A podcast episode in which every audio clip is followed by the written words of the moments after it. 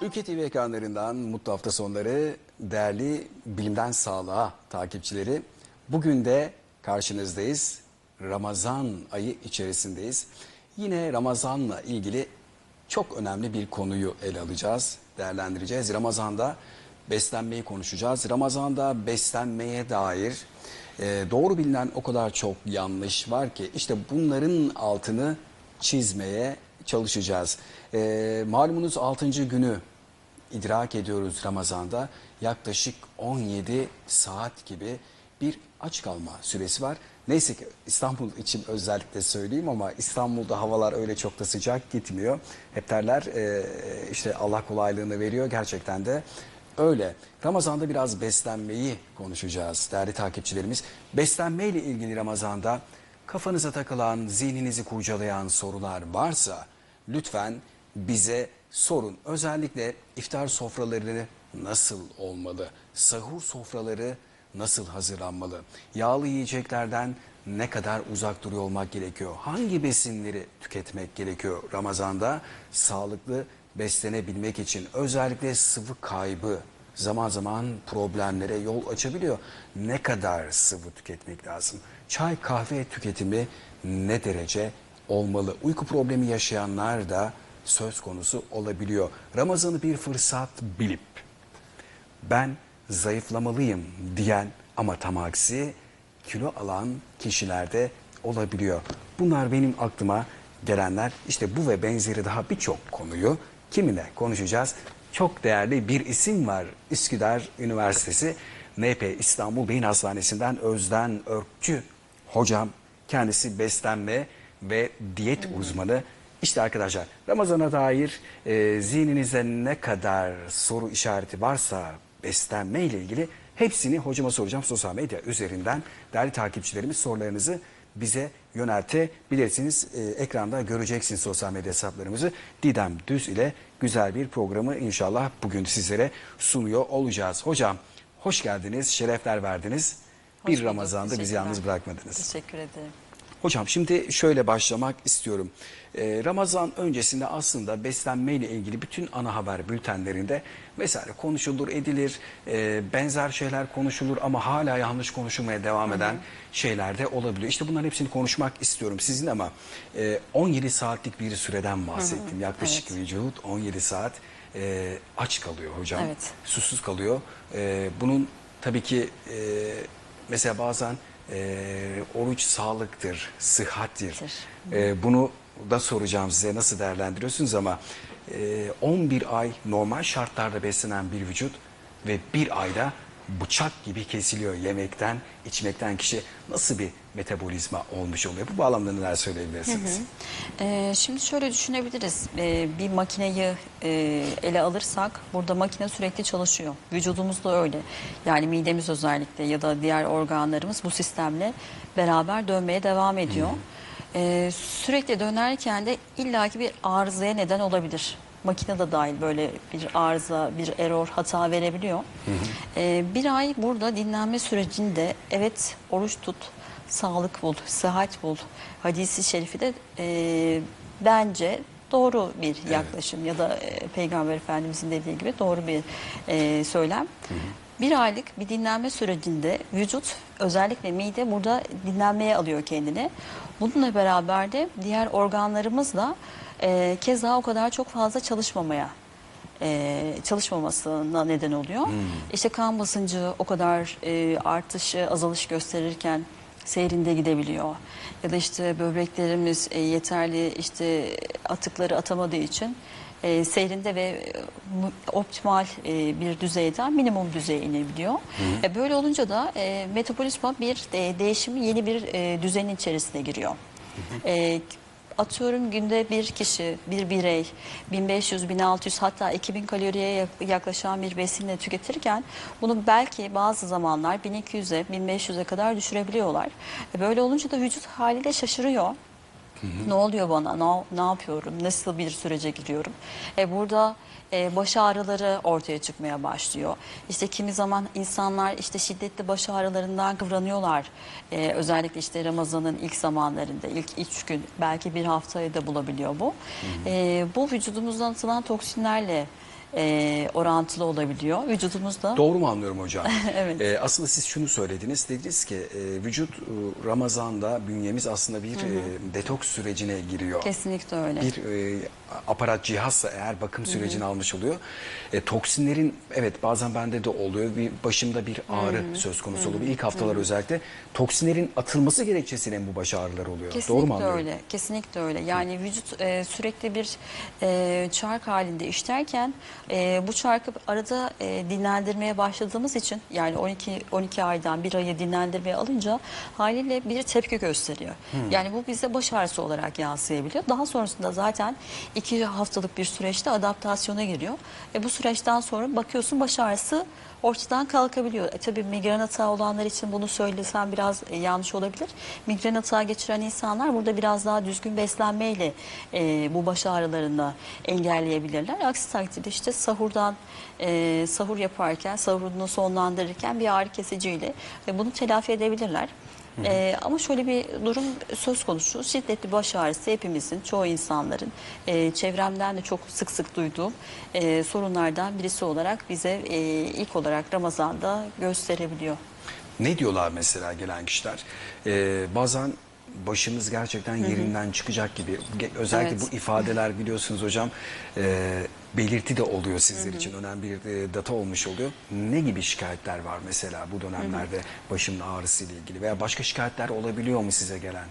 Ramazan'da? Ee, ben şöyle yaklaşıyorum gelen danışanlarıma. Ee, neden baş ağrısı yaşıyorsun diyorum. Kronik bir rahatsızlığın var mı ki e, böyle bir e, hastalık ya da rahatsızlık oluşabiliyor diyorum. E, daha sonrasında ne besleniyorsun, nasıl besleniyorsun, neler yiyorsun, neler içiyorsun onları konuşuyorum. Ee, şimdi migren rahatsızlığında şöyle bir şey de olabiliyor. Vücut çok fazla susuz kaldığından dolayı da baş ağrısı olabiliyor. Ee, burada dediğimiz gibi bir arınma, sön- e, arınma söz konusu, bir detoks söz konusu olunca e, bunların nelerden kaynaklandığını çözerek ilerliyoruz. İşte ilk olarak işte sahurdaki beslenme programını ele alıyorum. İşte sahur yapıyor musun? Ne kadar süre aç kalıyorsun? Evet 17 saatlik bir açlık söz konusu ama biz bunu e, sahura kalkmazsak e, ciddi boyutlarda bu süreyi de biraz daha açabiliyoruz. E, haliyle böyle olunca da işte sahura kalksak mı kalkmamasak mı soruları ortaya çıkıyor. Uyku bazen tatlı geliyor. Aa, mi Kesinlikle hocam? öyle. Uyku bazen tatlı geliyor, kalkmıyoruz. Bazen Evet. sahursuz oruç tutuyoruz. E bunları soranlar da var mesela. İşte ben sahurda bunu bunu yiyorum, doğru mu diyenler var. E, ya da işte şöyle yapmam gerekiyor mu, yap- yapmam gerekiyor mu, yapmamam gerekiyor mu diye böyle sorular da çok alıyoruz. E, ben de direkt o zaman sahurda nasıl beslenmemiz gerekiyor diye bir başlangıç yapayım sizlerle beraber. E, herkese söylediğim e, ilk temel besin ve tamamlayıcı protein olan anne sütünden sonra gelen yumurtayla başlıyorum ben herkese. Yumurta tüketin mutlaka diyorum. Yani sahur sofralarınızda mutlaka yumurta olsun diyorum. Ee, yumurtadan omlet yapabilirsiniz diyorum. Peynirli omlet, sebzeli omletler yapabilirsiniz diyorum. Ya da melemen tarzı e, yapabilirsiniz. Hafif bir kahvaltı türünü e, sahura taşıyın diyorum. Yani burada evet e, biz 5-6 öğün beslenirken 2 öğüne düşen hatta tek öğüne düşen beslenmemizin e, ilk etabı olan kahvaltıyı sahura taşıyın diyorum. Bu şekilde bir adım atın diyorum onlara. Evet. E, mutlaka yeşilliği hatta meyveyi bile sahurunuzda, sahur tabağınızda ihmal etmeyin diyorum. Yapabiliyorsanız çay fazla tüketmeyin diyorum. Ya da işte sütle aranız iyiyse ya da yoğurtla aranız iyiyse yoğurt ya da süt tüketmeye dikkat edin diyorum. Ee, benim gibi hatta diyeyim öz eleştiri de yapayım. Yumurtayı çok sahurda çok tercih etmeyenler için de e, peynir miktarını 30 gramdan 60 grama çıkartın diyorum. Bir tık daha arttırabilirsiniz diyorum. Ya da güzel peynirli e, tam buğday ekmeğine ya da tam tahıllı bir ekmeğe domatesli, ye- yeşillikle beraber e, tost yapabilirsiniz diye söyleyebiliyorum. Bir tek şuna dikkat çekmek istiyorum. Sizin de ilk başta programı açarken söylediğiniz gibi çay ve kahve tüketimi nasıl olmaması gerekir? Neden işte çay içmemiz gerekir? Ya da çay içmek gerçekten vücudumuzdaki harareti alıyor mu? Ona geleceğim hocam. Ee, çay harareti alıyor mu? Onunla ilgili geçtiğimiz günlerde bir e, şey duydum. Onu da siz söyledikten sonra ben de ifade edeceğim. Ama e, mesela hamur işi yiyenler de oluyor. Özellikle diyor ki tok tutması için bu işte belki de yani e, doğru bilinen yanlışlardan biri olabilir. e, yoğun bir şekilde hamur işi, yağlı yemekler yapıyorlar. Bildiğiniz e, iftar iftar menüsüne de geleceğiz. İftar menüleri nasıl hazırlanması Evet. gerekiyor. Hocam onları da söyleyecek ama sahurdan başladık. E, aslında sahur, sahuru sabahı ilk kahvaltısı gibi normal aylara göre hocam e, altını çiz bu önemli bir ayrıntıydı. Böyle e, abartılı sahur yemekleri de söz konusu olabiliyor. Hamur işi, etler, kızartmalar vesaire. Bunu nasıl değerlendiriyorsun? Ee, başıma gelen şöyle bir olayı anlatayım size o zaman. Bir danışanım geldi. İşte niyet edecek e, Ramazan ayı ile beraber. İşte ben sahurda işte hocam ben mutlaka işte akşamdan kalan yemekleri ben yerim dedi. Olmazsa olmazım dedi. Nasıl yani dedim. Zaten akşamdan kalma bir ağırlık var üzerimizde. Çünkü biliyorsunuz Türk mutfağı e, çok dolu dolu bir mutfak. E, her şeyimiz bol bol. E, özellikle iftar sofralarımız bizim daha çok zengin geçiyor. Hani böyle bir şeyin üzerine nasıl yatabiliyorsun diye sordum ona. Ben onları yemezsem doymuyorum dedi. Bence bu işte bilinen bir algı var kendisinde ya da çoğu insanlarımızda. E, Bu algıyı biraz değiştirmek lazım. Belki de kırmak lazım demek daha doğru olur. Çünkü onun üzerine hemen yatıyoruz. Çok fazla aralık vermiyoruz orada. Hani üzerine yatılan bir yiyecekten sonra kalkış daha zor olabilir. Yani çok ağır bir yiyeceğin, çok karbonhidratlı dediğiniz gibi börek, hamur işi, kızartmayla dolu bir öğünden sonra hani nasıl bir zinde kalkabiliriz? Ya da bizi bu ne kadar götürebilir? E, midemizde ne kadar e, süre bizi tok tutabilir? Midemizdeki boşalmayı ne derece geciktirir? Ya da erken boşalmasına neden olabilir. Bunları konuşmak lazım. Danışanımla da işte ufak ufak yaklaşımlarla işte en kötü işte menemen yap. Bari salçalı bir sulu bir yemek görmek istiyorsan menemen tercih et. Olabilir de. Aynen öyle. İki yumurtadan e, üç yumurta hatta çıkabilirsin deyip de işte bundan güzel bir omlet yap. e, sebzeli omlet yap ya da işte tosta yer ver bakalım bir hafta bir dene ya da birkaç gün dene. Olmazsa bunu seninle tekrar konuşuruz dediğim çok olmuştur. E, daha sonrasında güzel olumlu dönüşler tabii ki de alıyorum. Çünkü burada sabah e, çoğu insan aç kalkabiliyor. Çünkü atıyorum işte 3 ile 4 arası bir sahur programı yaptıktan sonra e, herkes haliyle yatıyor. Yattıktan kalkıp e, güne başlayınca aç başlıyorlar. E, demek ki burada mide erken boşalıyor. Çünkü doğru besinleri tercih etmiyoruz. Daha çok işte yağlı, kızartmalı e, ya da dünden kalan yiyecekleri makarna bile dahil buna çorba makarna ile bir e, sahur yapınca haliyle güne biraz daha aç başlayabiliyor insanlar. Hocam Ramazan'da tabii insanlar, bizler sofralarımıza biraz daha özen gösteriyoruz. Anadolu kültürü bizim e, yemek kültürümüz bambaşka. Onun getirdiği zenginlik de söz konusu ama e, bazı kişiler tabii Ramazan'da israf da edilmemesi gerektiği e, yaklaşımıyla e, iftarda yediğini kalanları da sahurda yeme eğilimi gösterebiliyor. O zaman hocam diyor ki e, iftarı yiyebileceğin kadar yapacaksın. E, Kesinlikle az öyle. hazırlayacaksın, sahura ayrı bir e, menü hazırlayacaksınız ama bazen e, gözde böyle e, aç olunca mesela iftar öncesi alışverişe gidince iftarda bunu yiyeceğim diyerek e, fıt- şey olarak e, insanlık olarak böyle bir eğilim gösterebiliyor ama hocamın iftar ve sahur yemeklerinin farklı olması gerektiğinin altını kalın çizgiyle biz bir kez daha çizmiş olalım hocam. E, hiç kalkmayanlar da oluyor sahura. Ee, ben şunu da duyuyorum hocam çevremde. Ya ben kalktı kalkıp yiyince daha çok acıkıyorum diyenler de olabiliyor. Bunları nasıl değerlendiriyorsunuz? Evet ben de duyuyorum açıkçası. Ben işte sahursuz tutuyorum. Yok işte kalkamıyorum deyip de aslında bu insanlar ikiye ayrılıyor. Biraz dediğiniz gibi uykuya yenik düşenler kalkmakta biraz zorluk, güçlük çekiyorlar. Ya da işte tekrar saat 8-9 arası e, iftarını yaptıktan sonra e, 12-1'e kadar daha sabredip biraz bir şeyler yiyip öyle yatanlar da var. Ya da işte kalkıp ben bir su içtim yattım diyenler de var. E, burada işte o 17'lik saatlik aşk süresini uzatıyorlar sahura kalkmamakla. Yani 20 saate, 24 Buluyor. saate kadar bulabiliyor. Çünkü tek bir öğüne beslendikleri için. E, bunu neden doğru bulmuyoruz onun altını çizeyim. Lütfen. E, çünkü çok fazla 24 saate kadar uzanan bir açlık süresi olunca e, bu sefer kan şekeri düşebiliyor. E, normal saatte bir insan dahi olsa e, aşırı kan şekeri düşüşlerinden dolayı bir rahatsızlık gün içerisinde rahatsızlık yaşayabiliyor. E, bu sebepten dolayı da sahura işte mutlaka kalkılması gerekir. Bu süreyi biraz daha e, azaltmak lazım diye öneriler, tavsiyelerde tabii ki de bulunuyoruz. Sahurun önemini işte altını çize çize tekrar söylüyoruz. Mutlaka kalkabiliyorsanız kalkın. E, suyla geçiştirmeyin. Düzgün bir sahur programı yapın. Ve ondan sonra iftar programının arkasından neler getireceğini konuşalım, konuşalım diyorum herkese. Ee, iftar programını da şöyle yaptırabiliyorum herkese. Ee, çorba ile bir başlangıç yapıyoruz. Çünkü mide dediğimiz gibi 17 saat, 16 saatlik bir açlık sürecinde e, mide boş. Boş bir mideyi ağır bir şeyle beslemek ne kadar doğru, e, derece doğru? Çünkü ortaya bir kalori açığa çıkıyor. E, enerji düşüşlerimiz son saatlerde oluyor. Bu sebepten dolayı ağır bir şeyle karşılaşınca mide özellikle mide rahatsızlığı olan insanlar burada daha çok sıkıntı çekebiliyorlar. E, reflüleri artabiliyor. E, sonrasında mide spazmı ya da kasılmaları, ağrıları, krampları olabiliyor. Mide gazları oluşabiliyor. E, ayrıca e, vücut çok fazla kalorili, yağlı şeyleri birden alınca harcamakta zorluk çekiyor. Harcamakta zorluk çektiği için bunu ne yapıyor? Yağ olarak depoluyor.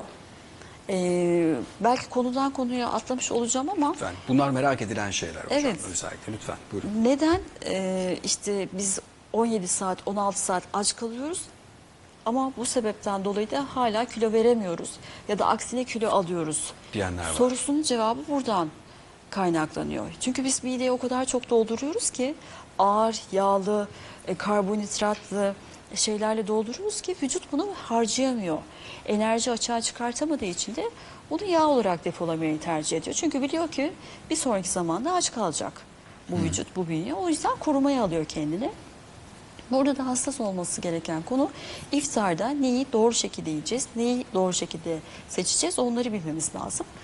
Dediğim gibi çorbayla, hafif bir çorbayla yine kremalı değil de böyle hafif mercimek çorbası olabilir, sebze çorbası olabilir.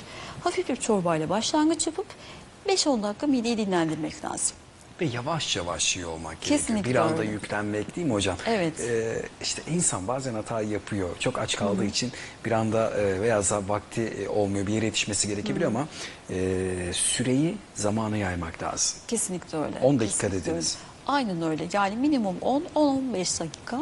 Ee, ondan sonra diğer öğünlere yani diğer e, yiyecek alternatif çeşitlerine geçmesi lazım. Burada da Ne tek- olmalı mesela onlar? Evet burada da e, mutlaka etli bir yemeğimiz olsun diyorum ben herkese. Yani özellikle şu yemek şu şu şu diye söylemiyorum. Çünkü biliyorsunuz bizim mutfağımız çok zengin. E, içerisinde et ihtiva eden sebze yemeği olabilir, tencere yemeği olabilir diyorum. Fırın, ızgara, haşlama olabilir diyorum. Mutlaka bir etli yemeğiniz olsun ama e, bunu hemen işte başlangıç olarak değil de dediğim gibi çorbadan sonra başlayalım. Arkasına salatamızı yiyelim. Arkasına işte etli bir yemeğimizi yiyelim. Daha sonrasında çok daha hala canımız bir şeyleri istiyorsa e, ekmek ya da işte bu karbonhidrat gillerden özellikle pide biliyorsunuz Ramazan sofralarında olmazsa olmazlarımızdan bizim. Ay Ramazan Ee, pidesi hocam. Onunla ilgili de çok e, sorularla karşılaşıyorum. Şimdi geliyorlar hocam ben işte oturuşta bir zaten yarım pide yiyorum. Siz hani ne kadar porsiyon söylüyorsunuz, ne öneriyorsunuz diyorlar. E, ben avuç içi büyüklüğünde söylüyorum. Orada da biraz işte e, pide sevenler sevmeyenler olarak ayrılınca pide sevenler biraz bunu çok az bulabiliyorlar. E, orada işte en azından pilav makarnaya yer ver- vermeyin. Avuç içi büyüklüğünde bir ya da iki dilim e, pide tüketebilirsiniz diye nacizane tavsiyelerde, önerilerde bulunuyoruz. Evet. Ee, hocam e, tabii pide deyince akan sular durur. Ramazan'da özellikle sıcacık e, yumurtalı özellikle susamın üzerinde böyle e, kokusu olan. E, neyse iftara da bayağı var ama bu saatlerde bunu konuşulmak çok doğru değil belki. E, o şunun altını çizdiniz. Önemli bir ayrıntıydı. Eğer bir avuç büyüklüğünde pideyi yiyorsanız makarnayı ve pilavı yemeyeceksiniz. Doğru anladık değil mi Evet, hocam evet, burada? evet, evet. Onlardan kaçınmak gerekiyor. Ee, özellikle e, iftar sonrasında tabii ki de bunlardan biraz kaçınmak lazım. Çünkü bunlar yine bizim kan şekerimizi hızla artırıp e, midemizin erken e, tok tut yani erken e, doyup birden acıkmasına neden olan besinlerden olduğu için özellikle Ramazan'ın e, sürecinde Ramazan boyunca bunlardan ufak da olsun biraz biraz kaçınmak lazım. Onun yerine alternatif tabii ki de danışanlarıma da öneriyorum. Bulgur pilavı yiyin diyorum. Ya da bir dilim tam tahıllı, tam buğday ekmeği tüketebilirsiniz diyorum. E, Burada amaç bizim işte biraz daha mide ne kadar geç boşalırsa, e, ne kadar mideyi tok tutabilirsek o kadar kârdır diye. E, mümkün olduğunca ben basit karbonhidratlardan uzaklaştırmaya çalışıyorum herkese. Ramazan sofralarının vazgeçilmez tatlarından biri de tatlılar. Ee, onu da konuşacağız hocam. Evet. Çay kahve tüketimini konuşacağız. Bu da önemli. Özellikle iftar ve sahur arasında e, bir beslenme öneriyor musunuz? Neler yapmak gerekiyor? Meyve tüketimi nasıl olması gerekiyor? Bunların hepsini konuşacağız. Ama sokak röportajlarımız var. E, arkadaşlar sokağın nabzını tuttu. Ramazan'da beslenme ile ilgili. Bakalım e, neler söylemişler? Hocamıza hangi soruları yöneltmişler? Şimdi seyrediyoruz. Ramazan ayında uzun açlık süreci sıvı kaybının artması riskini de beraberinde getiriyor. Bu da metabolizmanın yavaşlamasına ve halsizlik gibi hastalıklara yol açabiliyor. Bilimden sağlığı ekibi olarak sokağın nabzını tuttuk. Bakalım vatandaşlarımız Ramazan'da nasıl besleniyorlar? İftarda ve sahurda neler yiyorsunuz? İftarda genellikle bulgur, pilav, tavuk, çorbamız, e, içeceklerimiz, meşrubat. Yani genelde bu tarzlar yiyoruz. Sahurda kahvaltılık, yumurta, peynir, e, zeytin, çikolata, e, içeceğimiz yine aynı şekilde öyle tüketiyoruz. Ee, Daha az yağlı şeyler yemeye dikkat ediyorum. Ee, Sahurda protein ağırlıklı şeylerle besleniyorum. Ee, genellikle tavuk ve et e, ürünlerini tüketmeye çalışıyorum. Ben iftarda e, yumurta, e, su, süt, sandviç ama suhurda yani e, e, spagetti, İftarda ve sahurda neler yiyorsunuz? Şimdi iftarda e, genellikle e, günün hayli bir şey olduğu için aç kaldığımız için e, daha ziyade e, hafif yemekleri tercih ediyoruz. E, gece sahurda da e, mümkün olduğunca tok tutucu e, bir de ben kendimde diyabetle ilgili e, sorunum olduğu için birazcık daha o konuya dikkat ederek e, yememe içmeme dikkat ediyorum. Peki uzmanlara sormak istediğiniz bir soru var mı? Sahurda genelde tok kalmamız için neler tüketmemiz gerekiyor yani? Ee, Sahurda yağlı şeyler tüketmek vücutta nasıl bir etki bırakır? diyabetle ilgili e, neler önerirler? Ki konuyla ilgili hayli eksik bilgileri olan insanlar var. O insanlara verecek oldukları mesajlar neler? Normal sağlıklı insanlarla da ilgili o sahurla iftar arasındaki sürede e, nelere dikkat etmeli? Evet, e, sokağın nabzı bu şekilde Berfin Çiçek ve Betül Gence teşekkür ediyoruz. Güzel bir sokak röportajıydı. E, vatandaşımızın, halkımızın e, iftar ve e, sahur sofralarında olanlar bu şekilde hocam. Genel bir değerlendirme yapacak olursanız neler söyleyebilirsiniz? Ay, Sorular röportaj yapılan kişilere göre biraz daha e, sahurda ne yemesi gerektiğini bilincinde olan insanlar var. Ee, peki şey bir işte beyefendi e, işte diyabet hastası diyabetle ilgili biraz daha bilinçlenmesini istiyor herkesin. Ee, iftar ya da Ramazan boyunca doğru söylüyor bu tür rahatsızlığı olan insanlar ne yapması gerekebiliyor? İlk önce hekiminin tabii ki de onayıyla beraber oruç tutabilir mi, tutamaz mı? Bunu bir sorgulatması lazım. Ee, benim açımdan da bakılırsa aslında diyabet hastasının e, oruç tutması çok da sağlıklı bir şey görülmüyor.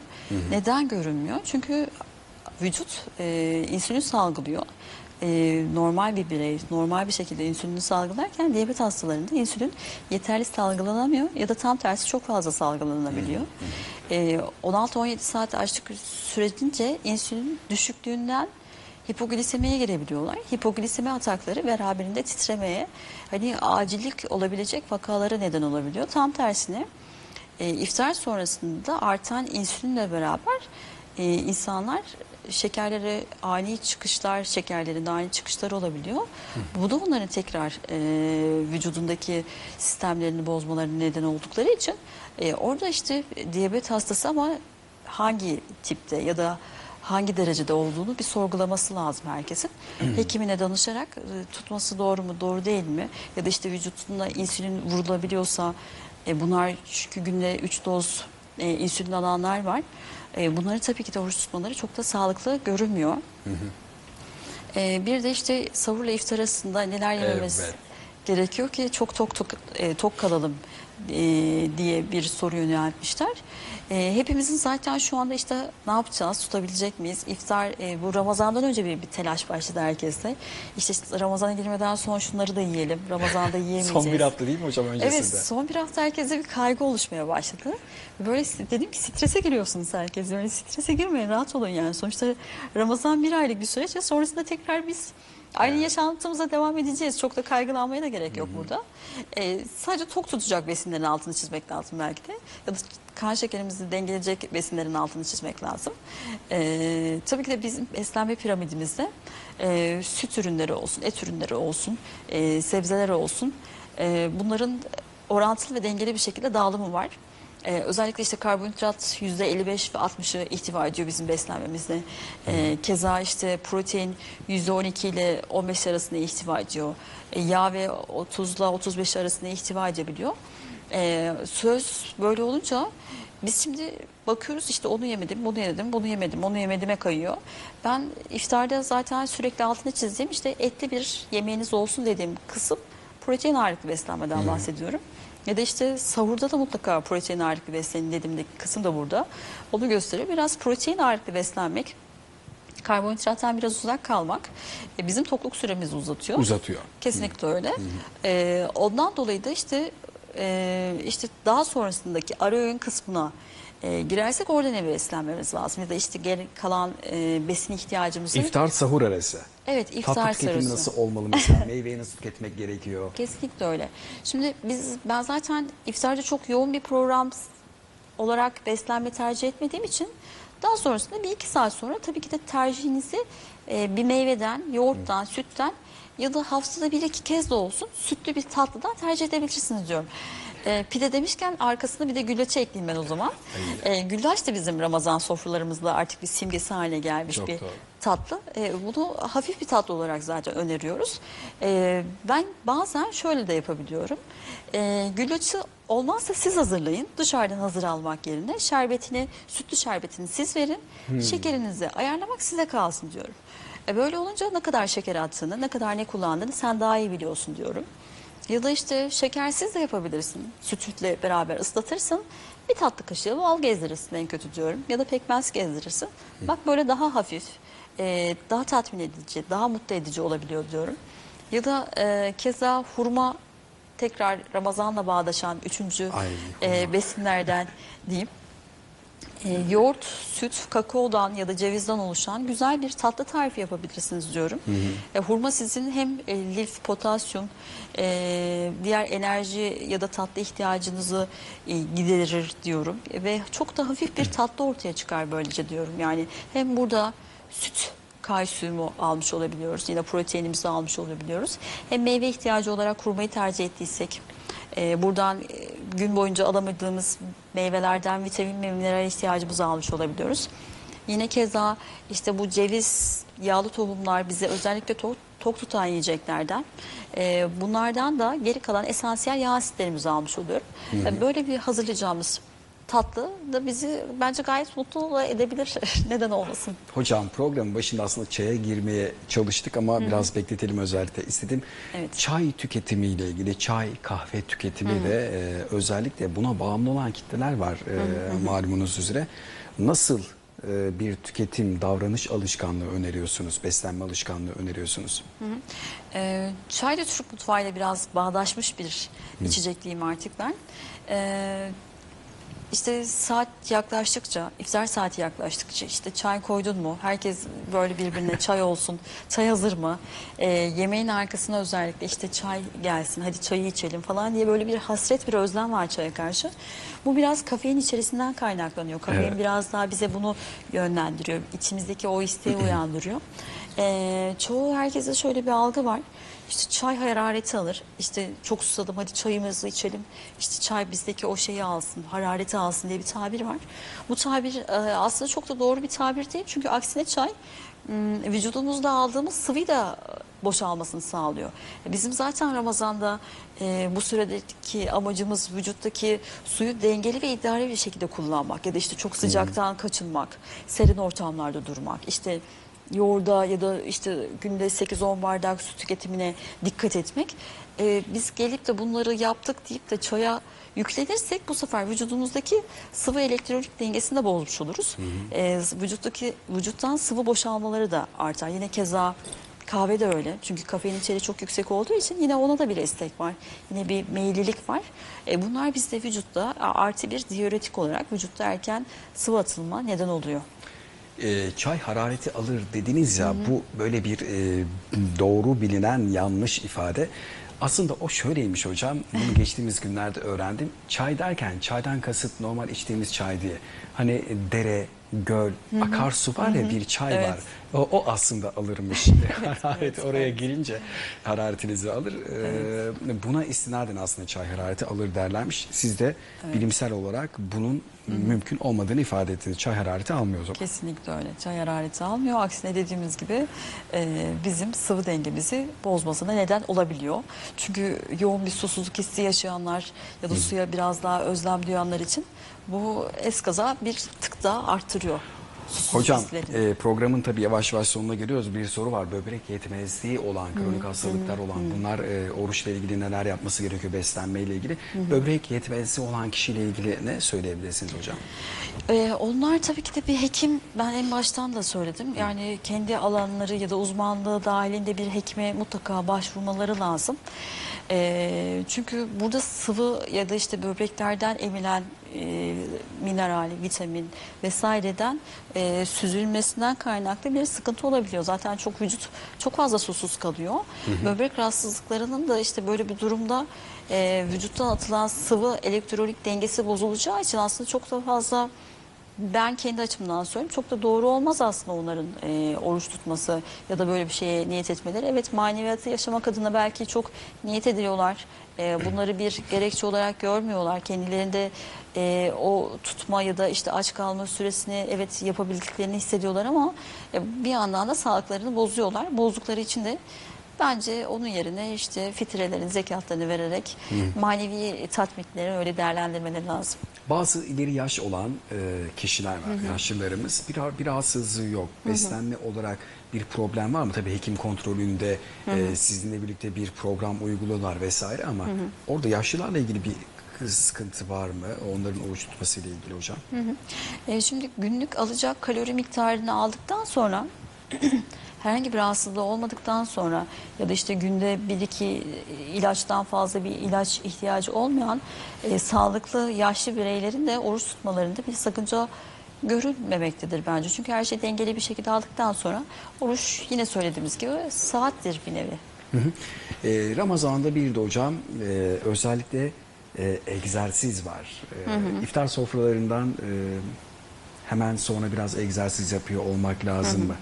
Bu vücuttaki besin e, dağılımını, dengesini, yakımını nasıl sağlıyor? Bu bağlamda egzersizle ilgili Ramazan'da neler söyleyebilirsiniz, neler önerebilirsiniz? Ee, ilk başta dediğimiz gibi bizim sahurda ya da iftardaki programımıza düzgün uyan ya da beslenme alışkanlığı edinen bireylerin daha sonrasında hemen değil de işte bir 60 dakika ve 40 dakikalık bir süreçten sonra spor ya da egzersiz yapabilirler. Buna e, tabii ki de sıcak bakıyorum. Çünkü burada metabolizmanın biraz artması, hızlanması lazım. E, hemen arkasına yapmak doğru olmaz. Neden? İşte mide rahatsızlığı varsa bir kişinin ki olmayan kişiler bile ağır bir hareket ya da işte yürüyüş sonrasında e, mide daha e, çalışmaya başlarken diğer kasların çalışmasını çok fazla e, olumlu algılayamıyor. Yani midede zaten geri bir e, reflü atakları oluşabiliyor. E, bu bakımdan biraz midenin e, sakinleşmesini, biraz boşalmasını, işte bir buçuk iki saatlik bir dinlenme arasından sonra düzenli bir yürüyüş, e, ufaktan ufak tempolu bir hareketle e, spor ya da egzersizlerini yapabilirler. Herhalde bu süreçte Ramazan'da özellikle e, tabii hava da kararmış oluyor. E, tavsiye edeceğiz. Siz görüyoruz e, özellikle iftardan sonra bir buçuk iki saat sonra yürüyüşe çıkmış kişiler işte alışveriş merkezleri veya e, sahilde çıkmış. Bunu öneri, önerebiliyorsunuz. Yani en Evet, ideali aslında evet. biraz e, tempolu mu yürüyor olmaları lazım. Nasıl? E, burada kan basıncını işte dengelemek lazım. E, kan basıncını çok arttırmamak da lazım. Çünkü bir rutinde standartta geçen bir metabolizma hızı var. E, çok tempolu yoğun bir şekilde hareket etmek onları yorabilir. E, rahatsız edebilir. Bir sonraki güne belki biraz daha güçsüz başlamalarına neden olabilir. Hafif tempoda e, yine bir 45 dakikalık yarım saatlik egzersizler, yürüyüşler yapabilirler. Özellikle iftarda e, daha doğrusu e, oruç sürecinde çok fazla e, susayacağım kaygısıyla iftardan sonra sahura kadar ciddi litreler su içen kişiler de olabiliyor.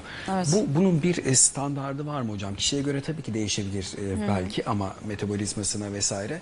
E, ideal tavsiye edeceğiniz sıvı tüketimi ne olmalı? Çay kahve haricinde çay Evet, kahve evet, herhalde evet, e, sıvıyı karşılamıyor değil mi hocam? Kesinlikle hayır. Yani e, bana gelen sorulardan, danışanlarımdan, sorularından birisi de işte biz işte m, atıyorum bitki çayı içiyoruz ya da işte çay içiyoruz. E, bu bunu karşılamıyor mu? O da zaten sudan yapılıyor diyorlar. Ben kesinlikle suyun yerini ayrı tutun diyorum. Suyun özel bir yeri var.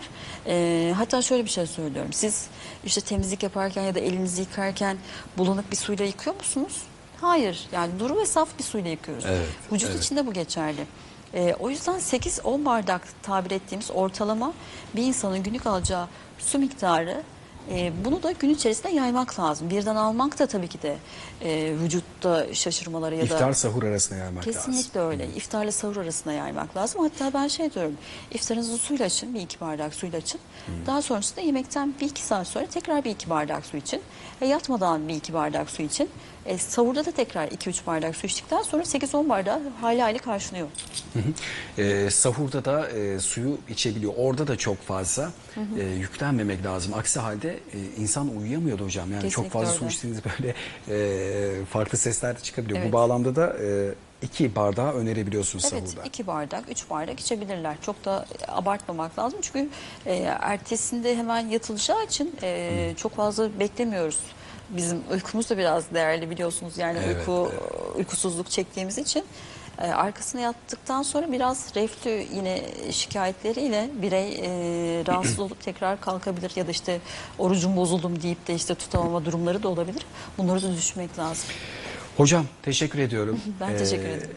Gönlünüze sağlık, ağzınıza sağlık. Ramazan'da beslenme ile ilgili gerçekten çok değerli, güzel paylaşımlarda bulunduğunuz bilimden sağlığa e, seyircileri için. Kiminle konuştuk değerli takipçilerimiz? Üsküdar Üniversitesi NP İstanbul Beyin Hastanesi'nden beslenme ve diyet uzmanı Özden Ökçü ile Ramazan'da nasıl bir beslenme olması gerektiğini konuştuk. E, hocamıza ulaşabileceğiniz numaralar var. 216 633 0606'dan da Ramazan'da beslenme ile ilgili varsa sorunuz burada tüm sorularınıza cevap veremiyoruz. Ulaşıp sorularınızı yöneltebilirsiniz. Evet e, değerli takipçiler bize ayrılan sürenin bugün sonuna geldik. Yarın Uğur Can Bolat bu ekranlarda bilimden sağlığa da olacak. Görüşmek üzere hoşçakalın. Sağlıkta kalın. Ramazan'da beslenmenize dikkat edin efendim.